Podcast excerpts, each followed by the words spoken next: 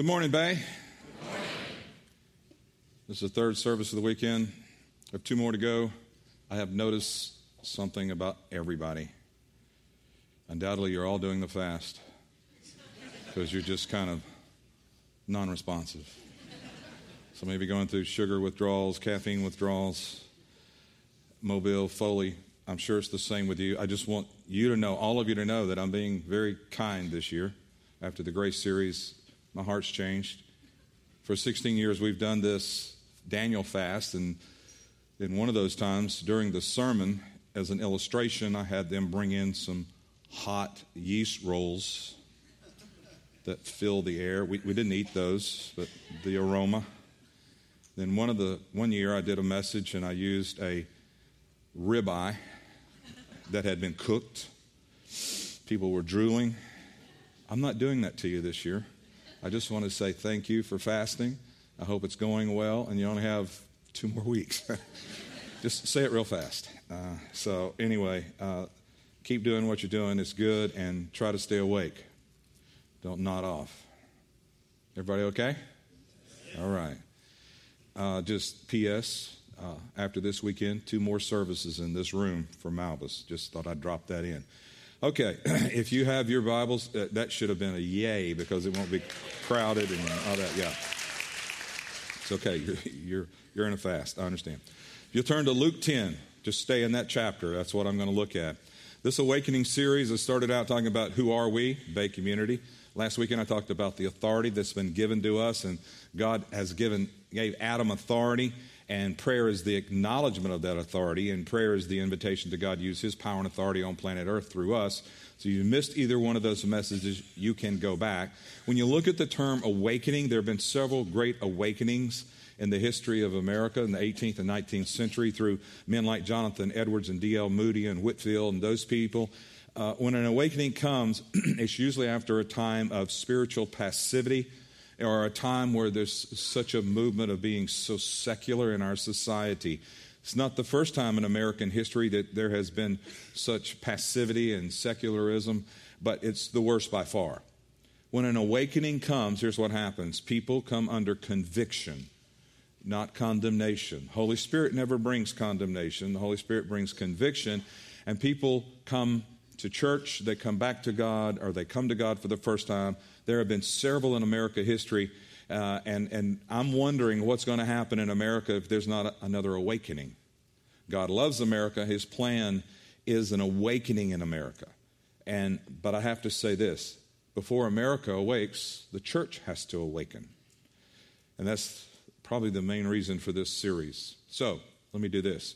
How many of you have ever been blindsided by a question? You're sitting there with friends or colleagues, or maybe even family, and you're talking at lunch or whatever, and then someone leans in and they ask you a question, and this question kind of puts you on the edge of your seat because you don't have a polished answer yet. And, and, or you're not prepared and they're trying to catch you off guard and show your weakness so that your answer will be kind of be off the cuff we probably have all been in a similar situation where the question is about something that happened three or six months ago and it's awkward and it's quiet and you, know, you can hear a pin drop and that type of feeling whether you're being, where you feel like maybe you're being scrutinized, you're being tested.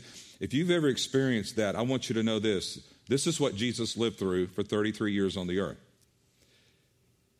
He would show up at people's homes and there would be political leaders and spiritual leaders and lawyers and people and they're constantly trying to catch him. They're, they were trying to see if he would react and say something off the cuff so they would have something to pin on him.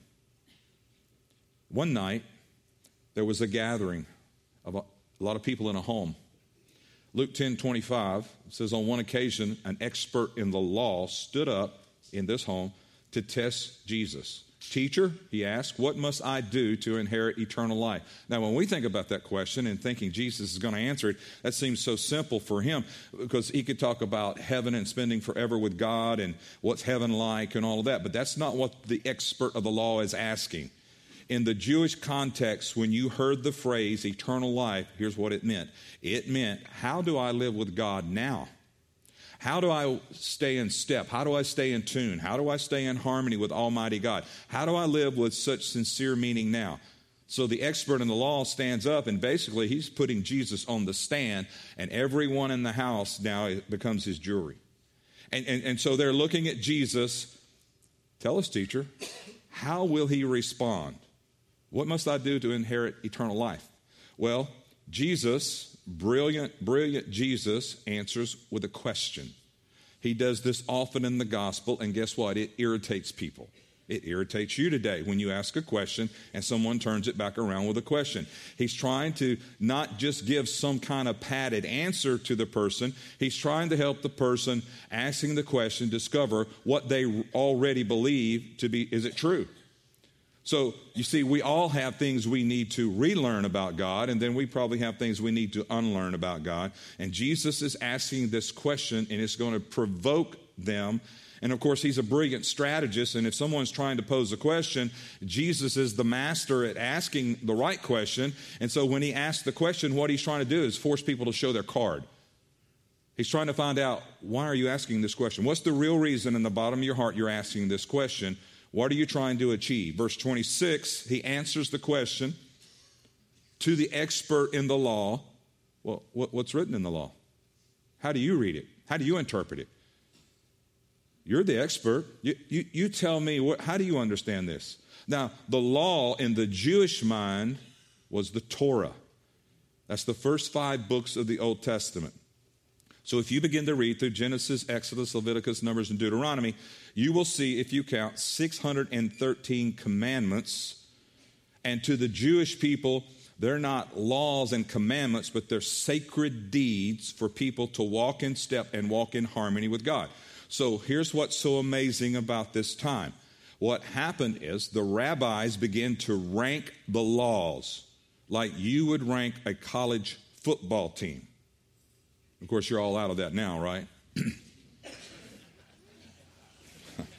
Come on. I mean, I, I, can say football and everybody's excited, but right now there's not a lot of people excited about it. But anyway, uh, it, it, it, the rabbis rank the laws. For instance, for the most part, the number one law, the number one law is love the Lord your God with all your heart, soul, and might. The word might in Hebrew means muchness, not munchkins, but muchness. What, is, what does that mean? That means with every atom, every ounce of your strength, every fiber in your body, you love God. But the great debate was always what's the second greatest commandment? That was the debate. 50 years before Jesus lived on the earth, there were two rabbis, Hillel and Shammai, and they had tremendous debates. In fact, the gospel even uh, showcases eight of their debates. In seven of those debates, Jesus agrees with Hillel. In one, he sides with Shammai. And these two rabbis were known commodities in the days of Jesus. Hillel had a son, a grandson named Camille, Camille, and he was the rabbi of Paul. So Hillel, here's what he said. Oh, the, the second greatest commandment. The first is to love the Lord with all your heart, mind, and your muchness. And the second one is, is, is to love your neighbor as yourself. But Shammai, he was this literalist, and he said, Oh, the first commandment was to love the Lord your God with all your heart, mind, and soul and strength. And the second one is be holy as God is holy. So there's a difference, there's a debate. So when Jesus is asking the question, he knows all of this, and he knows the expert in the law knows this. So he's wanting to know which side of the debate are you on. So you tell me, sir. Verse 27, he answered, Well, you love the Lord with all your heart, mind, soul, and all your strength, and with all your mind, and love your neighbor as yourself. And Jesus said, you, You've answered correctly. Do this, and you'll live. Do this, you'll have eternal life. You've answered correctly. Do this, but the lawyer wasn't satisfied. They really never are. So the, the lawyer still wants Jesus to be on the stand. So he leans in and he says in verse 29, he goes, he wants to justify himself. And who is my neighbor? Who's my neighbor? Well, that's a great question. Couldn't have asked a better person. Because in those days, a neighbor was described by a Hebrew word, re'ah, it's simply R-E-A, Re'ah, and it means someone close or someone from your same tribe, or maybe, big stretch maybe, someone from your own country. But your neighbor definitely was not a pagan or a Gentile or one, as one ancient rabbinical book says, those stupid people from Sheol, which would refer to the Samaritans. So these people said, well, our neighbor is someone from our tribe. Our neighbor is somebody who looks like us, they dress like us, they act like us, they vote like us, uh, they, they, they're, they're like us. Anyone else is not worthy of our love, and they're an enemy. Now, if I were in the deep south, I would even add to that that they don't like the same football team that I like. but I won't say that. So this man is trying to box Jesus in and he asks a great question. So, who do you say our neighbor is? Now, you have to see this. Jesus is sitting probably on, on, on, on like uh, pillows or, or, or near the floor around the table, and every eye in the room is looking at him. And he doesn't ask another question, he tells a story, which he does often. And this is a story that we all know. In fact, every time you drive down the road and you see a car stranded and someone's pulled off to help that person, you think of this story. In my opinion, the story of the Good Samaritan has been greatly misinterpreted. For the most part, we say it's acts of random kindness. Or we say, well, it's about a priest who didn't have time for people, he was too busy.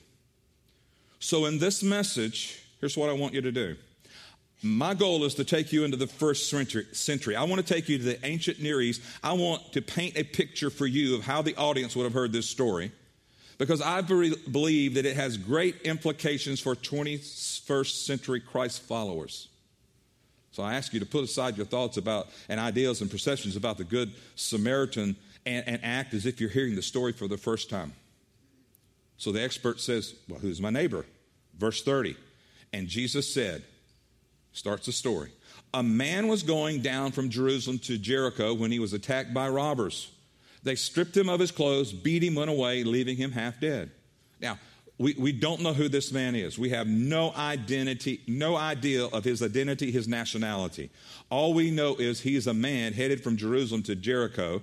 And understand, Jerusalem sits about 2,400 feet above the Mediterranean sea level, and Jericho sits about 850 feet below the Mediterranean sea level. So this journey is about 17 miles long. It's wavy, it's windy, it's curvy. It descends 3,400 feet in about 17 miles. So it's downhill. You got the picture.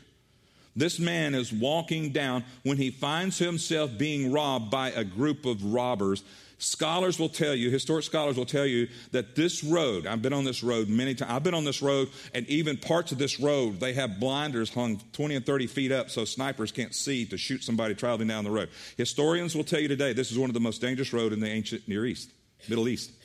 It winds and curves. It's in mountains. It's a modern highway today, but you can't see if someone's around the corner. You can't see if someone's sitting on a mountain around the corner. And so what happens is this man, he comes around and these robbers jump and they strip him of his clothes. They beat him to a pulp and they abandon him and leave him to die.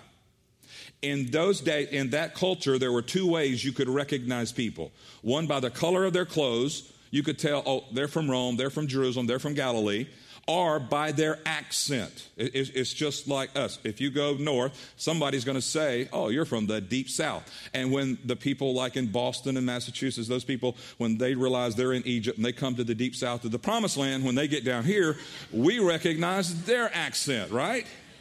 Come on, somebody help me preach. We're in the deep south. This is the sweet part of the promised land. but this guy has on no clothes. He's almost dead. He can't talk.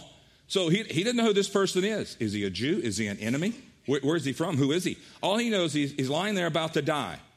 So Jesus sets up the story and then he drops in three characters. And so in verse 31, he said, A priest happened to be going down the same road. When he saw the man, he passed by on the other side. A priest in that era was part of the upper class. Most priests lived in the city of Jericho. They worked in Jerusalem. They worked two weeks on, two weeks off. And, and he's been working and he's been helping people offer sacrifices, atone for their sins. His two weeks up, he's on his horse because he's upper class. He has a horse, he's headed home. And he sees this man and he decides to keep going. Why? Many of us have been taught that it was about time. He didn't take the time. But it's not about time, it's about how he ranks the laws. It's about how he understands the Torah. For him, it's not about loving your neighbor because he can't tell who this man is. It's to him about being holy because if he gets off the horse and touches the man who's unclean, who's, who's, who's bleeding, who's naked, then he is ceremonially unclean. He would then have to go back up the hill to Jerusalem and go to the temple. He'd have to go in a special area for priests that are unclean and defiled, and he would have to stay in that place for the process to take place. While he's in that place, here's what he he's going to hear? He's going to hear mocking and shaming. What are you doing here? You're a priest. You shouldn't be here. You can't do your job. You can't fulfill what you're supposed to do. So this priest had a decision to make. Is this person that I can't identify, is he worth the shame I may experience? Is he worth the time I've got to go back to Is he worth the mocking? If this person is worth going back and I can't see my family, is he worth it? And the answer was no. Two or three years ago in Nova Scotia, a little kid was going into high school for the first time, ninth grader. First day of school, for some reason, he picks out a pink shirt. He gets to this high school, and things are going well, but about middle of the day, the bully, the senior, comes up to him, pushes him on the floor, kicks him repeatedly, and then he bends down and points his finger in his face and says, Don't you ever wear pink again and he walks off. Two juniors watch and they see what's happening. When he walks off, they slide down to the kid and they don't say, Hey, are you okay? Can we help you? They slide down and say, We saw what happened. Will you wear pink again tomorrow? And this kid says, Are you kidding? Did you hear what did you hear what he said? Did you see what he did to me? And they said, Listen, we, we understand, but we've got your back. You wear pink tomorrow. What he, he, he had a decision to make, this kid did. He had to make a decision, but see, what he didn't know that these two juniors went on social media, Facebook, and, and, and, and, texting and tweeting, and, and they called their friends and said, Wear pink tomorrow. This high school in Nova Scotia had 14 to 1,500 students in it. The next day, over 1,370 students wore pink to school. They're making a declaration in their school there'll be no more bullying at our school. Nova Scotia caught the wind of this. They declared the first day of every school year is Pink Day. But I want to think about the two juniors because guess what? They knew the bully. They've already experienced this bully. They knew this was going to make him mad. And, and, they didn't want to do that. But guess what they did? They slid down to the kid, and here's what they're saying Let's change the system. Oh, the bully's going to be mad, and, and, but let's get the whole school behind us because we can do this. We can change the system. They had probably already experienced shame and mocking just like this kid had. They probably been beaten by the bully like this kid. So they had a choice. Is this freshman, is this neighbor worth trying to change the system for? To the priest, no, he didn't. And then Jesus drops in another character in verse 32. A Levite, when he came to the place and saw him, pass by on the other side. Now, a Levite, he works in Jerusalem. He works at the temple, two weeks on, two weeks off. He's over security of the temple. He ran the, he ran the grounds. He did risk management. He, he did some worship on the side of the temple. And after two weeks, he's headed home, but he's not upper class, so he's not on a horse. He's walking downhill and he's walking on this trail, and, and, and then, then he sees this man lying there naked and almost dead, and the Levite thinks this first. Well, my boss just went through here because the priest is his boss. My boss just went ahead of me, and he comes to the place, he sees the man, he has a choice. Well, how does he rank the law? Love the Lord your God with all your heart, mind, soul, and strength or love your neighbor or be holy. But underneath all of that, it wasn't about that. It was about, well, what did my boss do? My boss is the priest, and he passed by. And if I do anything, then what I'm saying about my boss, I, I, I can't go against my boss. See, the problem in cultures today is where upper management declare and everyone else says yes. The problem with organizations where you can't have dialogue and questions and people engaging one with another is you, you, have people who don't know how to think for themselves, and all they do is they work and try to be promoted because they're just trying to make the boss happy. This Levite did not blow the whistle on his boss, so what does he do? He came to the place, he sees the man, and he says, Well, my the priest went around, so I will too. And listen, when you think about it, yes, today there's a modern highway there. When you think about it, he didn't just drop in the outside lane and go around. No, in those days, it was a very narrow road. So it wasn't necessarily like passing by, it was literally like stepping over. So the priest probably stepped over on the horse. This Levite, he probably stepped over with his feet. And, and, and so he, he, he continues on his way because of the priest. And then Jesus does the unthinkable. He drops in another character. And this character takes the oxygen out of the room. Verse 33 A Samaritan, as he traveled, came where the man was, and when he saw him, he took pity on him. When he said a Samaritan, it's like a racist, derogatory term. It had that kind of effect on these people sitting there. And then he attached the word pity to it. And the word pity in the Greek is, is and it's in the Greek, it's in the Gospels 11 times. And here's what it means it means compassion from the bowels. Isn't that interesting? So, this message, I want God to awaken the splanchna, the compassion in your bowels. That's what I'm trying to get you to do, okay? So, here's the idea this man, Samaritan, sees this guy laying here naked and about to die, has compassion on him. And he doesn't do what a lot of us would do. Oh, I'm, I'm so sorry you're having, oh, oh, that's terrible. And walk off. No, he looks and says, Oh, that's horrible. What can I do to help? How can I help him? It was compassion from his bowels. Verse 34, here's what he did. He went to him, bandaged his wounds, and poured oil on the oil and wine on the wounds. So here's what he did first. He touched the man he gets his hands dirty. He's probably got some blood on his hands. This guy's naked, dirty, got blood there from the wounds. And he bandaged him. And then he takes the wounds and he pours oil and wine in the wounds. Well, what in the world is he doing with oil and wine? Well, the scripture doesn't think tell us, but I think he's going uphill going to the temple to worship because those were two sacrificial elements that you took to worship. And so he says to God, God, I'm not giving these you today because this man's about to die. I'm going to ask you, I'm going to pour these in his wounds. I'm going to ask you to heal his wounds. And that's what he does. It's amazing. So, verse 34, he, he, he went to him, bandaged his wounds, poured oil and wine, and then he put him on his own donkey and brought him to an inn and took care of him. He, listen, Here's what that means. I mean, this guy's about to die.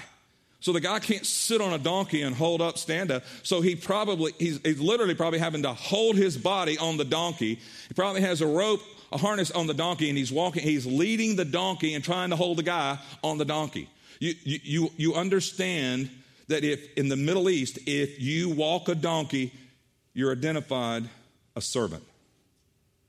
The political leaders, the kings, the, the, the people of status, never walk or lead animals, they ride animals. So, this Samaritan, to someone who does not know this guy's identity, who he is, where he's from, he just says, Oh, I'll take care of you. And he takes him to an inn and sits with him and nurses him so he won't die. Verse 35. The next day, so he, he spent the night at the bedside of this guy trying to keep him alive. The next day, he takes two denarii and he gives them to the innkeeper. He pays the bill and he says, Look after him, and when I return, I'll reimburse you for any extra expense you may have. He spent the night, his time, he spent money. He sits with him. He helps him get better. He, he prays over him. But here's what I want you to see this Samaritan is a very brave, courageous man. Here's why. And I think this is why we don't understand the fullness of the parable because we don't live in a conflict zone. They lived in a conflict zone. We don't live there. This Samaritan lived in a conflict zone. He, he picks up this man. If this man happened to be Jewish, and if he takes him to an innkeeper in a Jewish town, that innkeeper is going to say, Oh, that's a Samaritan. You probably did this to the guy, and his life is over. So he's brave and courageous. He stays with him the next morning, gives the innkeeper money, says, Take care of him, and I'll return and pay the debt. So watch, catch this. The robbers rob him abandon him, and leave him to die. The Samaritan comes to pay for him, to he takes care of him, and promises, I'll return. Who, who does that sound like? that sounds like Jesus. When you were spiritually lying abandoned, He came and paid for you. He nursed you, gave you an identity, and He's promised He'll return. The Good Samaritan is a picture of Christ. Are, are you breathing? But Jesus, is it finished? I love it. I mean, wouldn't that be a great place to leave the story? No, he, he's not finished. He set, he's at, he, re, asks, he returns a question with a question. He sets up the story, and then watch what he does in verse 36. Back to the expert. So, which of these three characters do you think was the neighbor to the men who fell into the hands of the robbers? Oh, he just turned it around. And notice when the expert of the law, the verses I read earlier, when he asked the question, he made neighbor a noun. Jesus, when he asked the question, he makes neighboring a verb. So the expert in the law, he can only say this. Here's what he says in verse 17 uh, the one who had mercy on him. He, he couldn't even say Samaritan. He couldn't even use the word. He couldn't even speak the word. It was so disgusting, disgusting to him and his mindset because he ranked the law. And Jesus said, Go and do likewise. So listen, this isn't a story about just random acts of kindness. Yes, we should be those kind of people where we do those. This is a story about love. This message is to awaken love. This story is about how far does your ideal of neighbor extend? Is it only the person who lives next door? Is it only the person that looks like you? Is it only the person who votes like you? Is it only the person that acts like you? Or could your neighbor even be your worst enemy? Oh, listen, I'm, I'm so glad you didn't have to pay to come in here because it's, it, it's going to get it's, it's going to get really heavy now. You say, well, it's already heavy. Oh, no, I've had people say, yeah, and I volunteered to come hear this. But I promise you, if you listen to me, it's going to make sense to you in just a minute. Could your neighbor be your worst enemy? You know, the person who hurt you, used you, bullied you, mocked you, wronged you, threatened you, cursed you, you know, the person you can't stand, the person you even hate. Here's what Jesus is doing. In this story, what he's really doing is he's making a declaration to his followers and saying, My followers won't just love people who look like them and act like them, but my followers will even love their enemies. In other words, Welcome to the kingdom of God. You mean God loves my enemies? God loves everybody. What about all those? Yeah, He loves everybody. What about that group? He loves everybody. Well, Pastor, I don't have any enemies and I don't have, I don't have anyone I dislike. Oh, really? Well, if you don't have any enemies, live long enough and you will. And if you don't have anybody you dislike that you say you don't, you don't have anybody, then you're not telling the truth. Because if I brought up a certain name and the hair on the neck stands up, there's something about that person you dislike.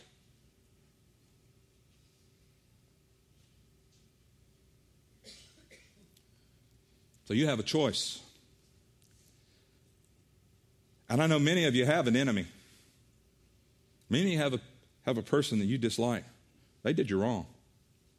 And so here's what I want to tell you you have a chance to love and to me, that's a random act of kindness. That's servolution. Let's go serve. Let's go do a hot meal. Let's go give a bicycle away. And that's wonderful. Don't stop. We can't stop doing that. We'll never stop doing that. But you also have a chance to extend love. What do you mean extend love? To extend love to your enemies. See, it's easy to love people that, that like you or nice to you. Jesus said tax collectors and pagans to do that. But, but, but understand, we can love our enemies. And I'm going to tell you how to do it. I know you don't want to hear it. I know you're not interested because you really like to keep them your enemy. But I'm telling you, I'm going to show you why you have to do this. So let, let me give you this little four step deal, okay? Number one, name your enemy. The expert in the law couldn't even name and say Samaritan. He, couldn't even say it. That was his enemy. Hated him, hates the whole race. And, and, so, who is your enemy? And call the, uh, name your enemy. Forget the title. My ex, my former boss, that jerk, that punk, that bully. No, no, forget the titles and name your enemy. And, and listen, let me go ahead and hit this one because I've heard this one all my life. The church hurt me. No, the church didn't hurt you. A person in the church hurt you. Name the person and forgive the person.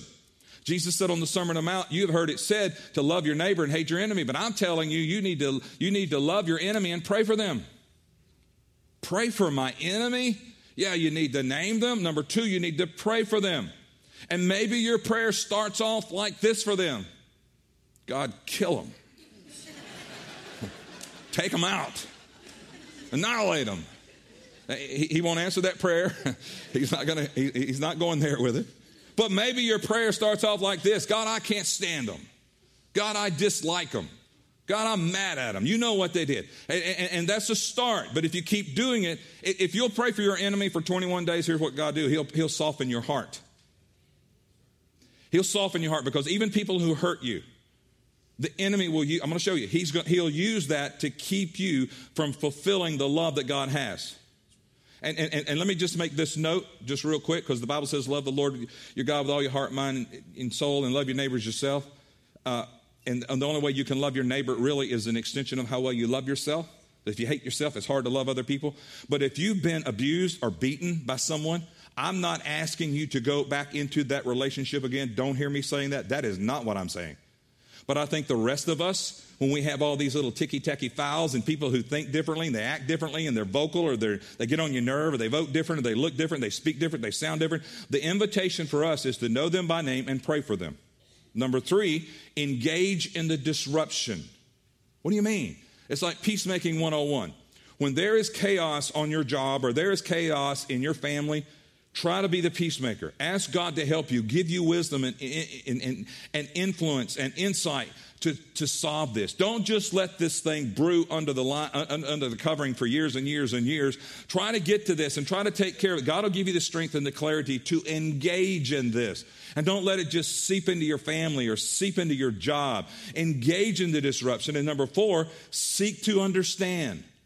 Here's why you need to understand because sometimes our enemies the people who have wronged us, they are actually provoking something that's broken on the inside of us. And God's crazy enough about you, He wants to heal every part of you that's broken. So if you have anger problems, or you get real anxious and stressed out a lot of times, or if you live in fear, those are feelings and emotion. And God is saying, hey, listen, you're my son and my daughter. I want to heal you of all of these things.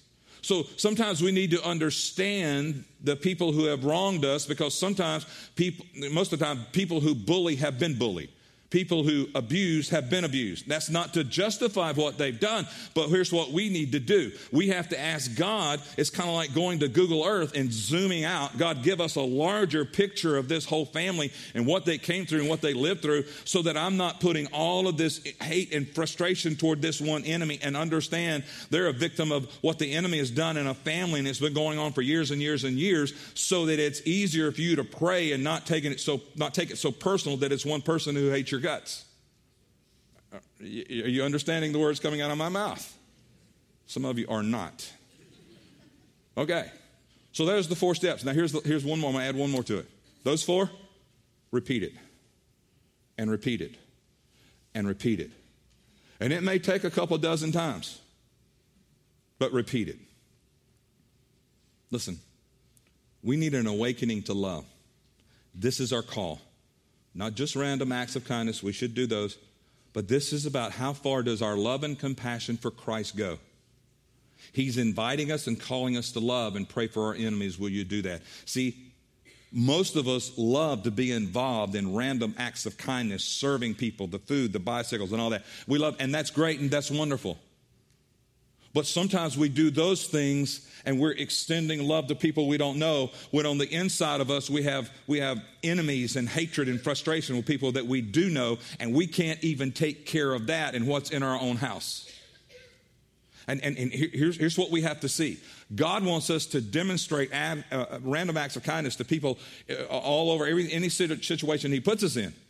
But he, he does not want us to have enemies. He wants us to get rid of the enemies, and here's why. Because when you look over our world, you look in our country, there's so much hate and there's so much violence and there's so much murder and there's so much tension and there's so much racism and there's so much this and this and this. How in the world is that ever going to change? The only way it can change is when God, who is love, doesn't have love, He is love, when that love can reside here wholly and completely. And I'm not just about getting a warm fuzzy by going out and helping a poor person or giving a homeless guy five bucks, but I am also going to take it serious enough that that person that wronged me and that person who did me wrong and that ex and that family member and my brother or my sister or whoever, that I am going going to take that and I'm going to dissolve that issue. Why? So that the fullness of the love of God can awaken in me so that that love can penetrate my community, penetrate my house, penetrate my soul so that the world can see that there is love and everything doesn't have to be about violence and hate.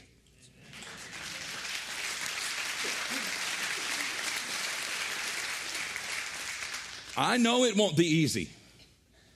It's not easy to, to pray for someone that's an enemy, to engage in the chaos, to understand them. But listen, let me say this, and I'm finished. It isn't easy, but it's the context in which we go deeper with God in our awakening. It, it, it's a way to strengthen a new muscle to grow in trust and dependency on God. It's the true way to deepen our relationship with God. And when I use the word deep with God, I use it with red caution, uh, with yellow caution tape. Because it's been so abused and so neglected and all that. Here, let, me, let me tell you how you go deeper with God. You go deeper with God when you're willing to love your enemy, and you can't do it in your human self, but you have to depend on the love of Almighty God to do the right thing. And when you do that, let me tell you what happens to your life. Your life becomes so intimate with God and you value that intimacy that you will not let another enemy become come between you in that relationship and you'll realize it's a scheme of the enemy, it's a failure of the flesh and you will guard it and you will walk and grow deeper with God than you've ever done in your life.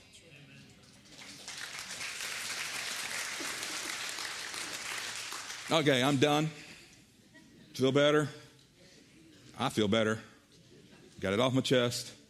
Here's what I want you to do I want you to take your hands and turn them up, palms up. You can lay them on your legs or just hold them there. Either way you want to do it. I want to pray for you. I want to pray for our church, Foley, Mobile.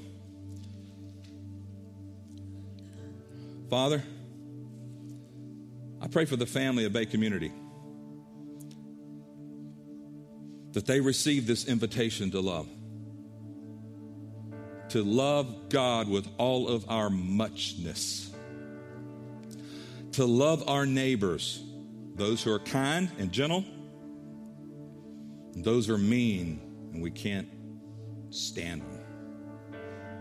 And God, is not to be holy and set apart or pass by or step over, but it's to engage God, help us name our enemy.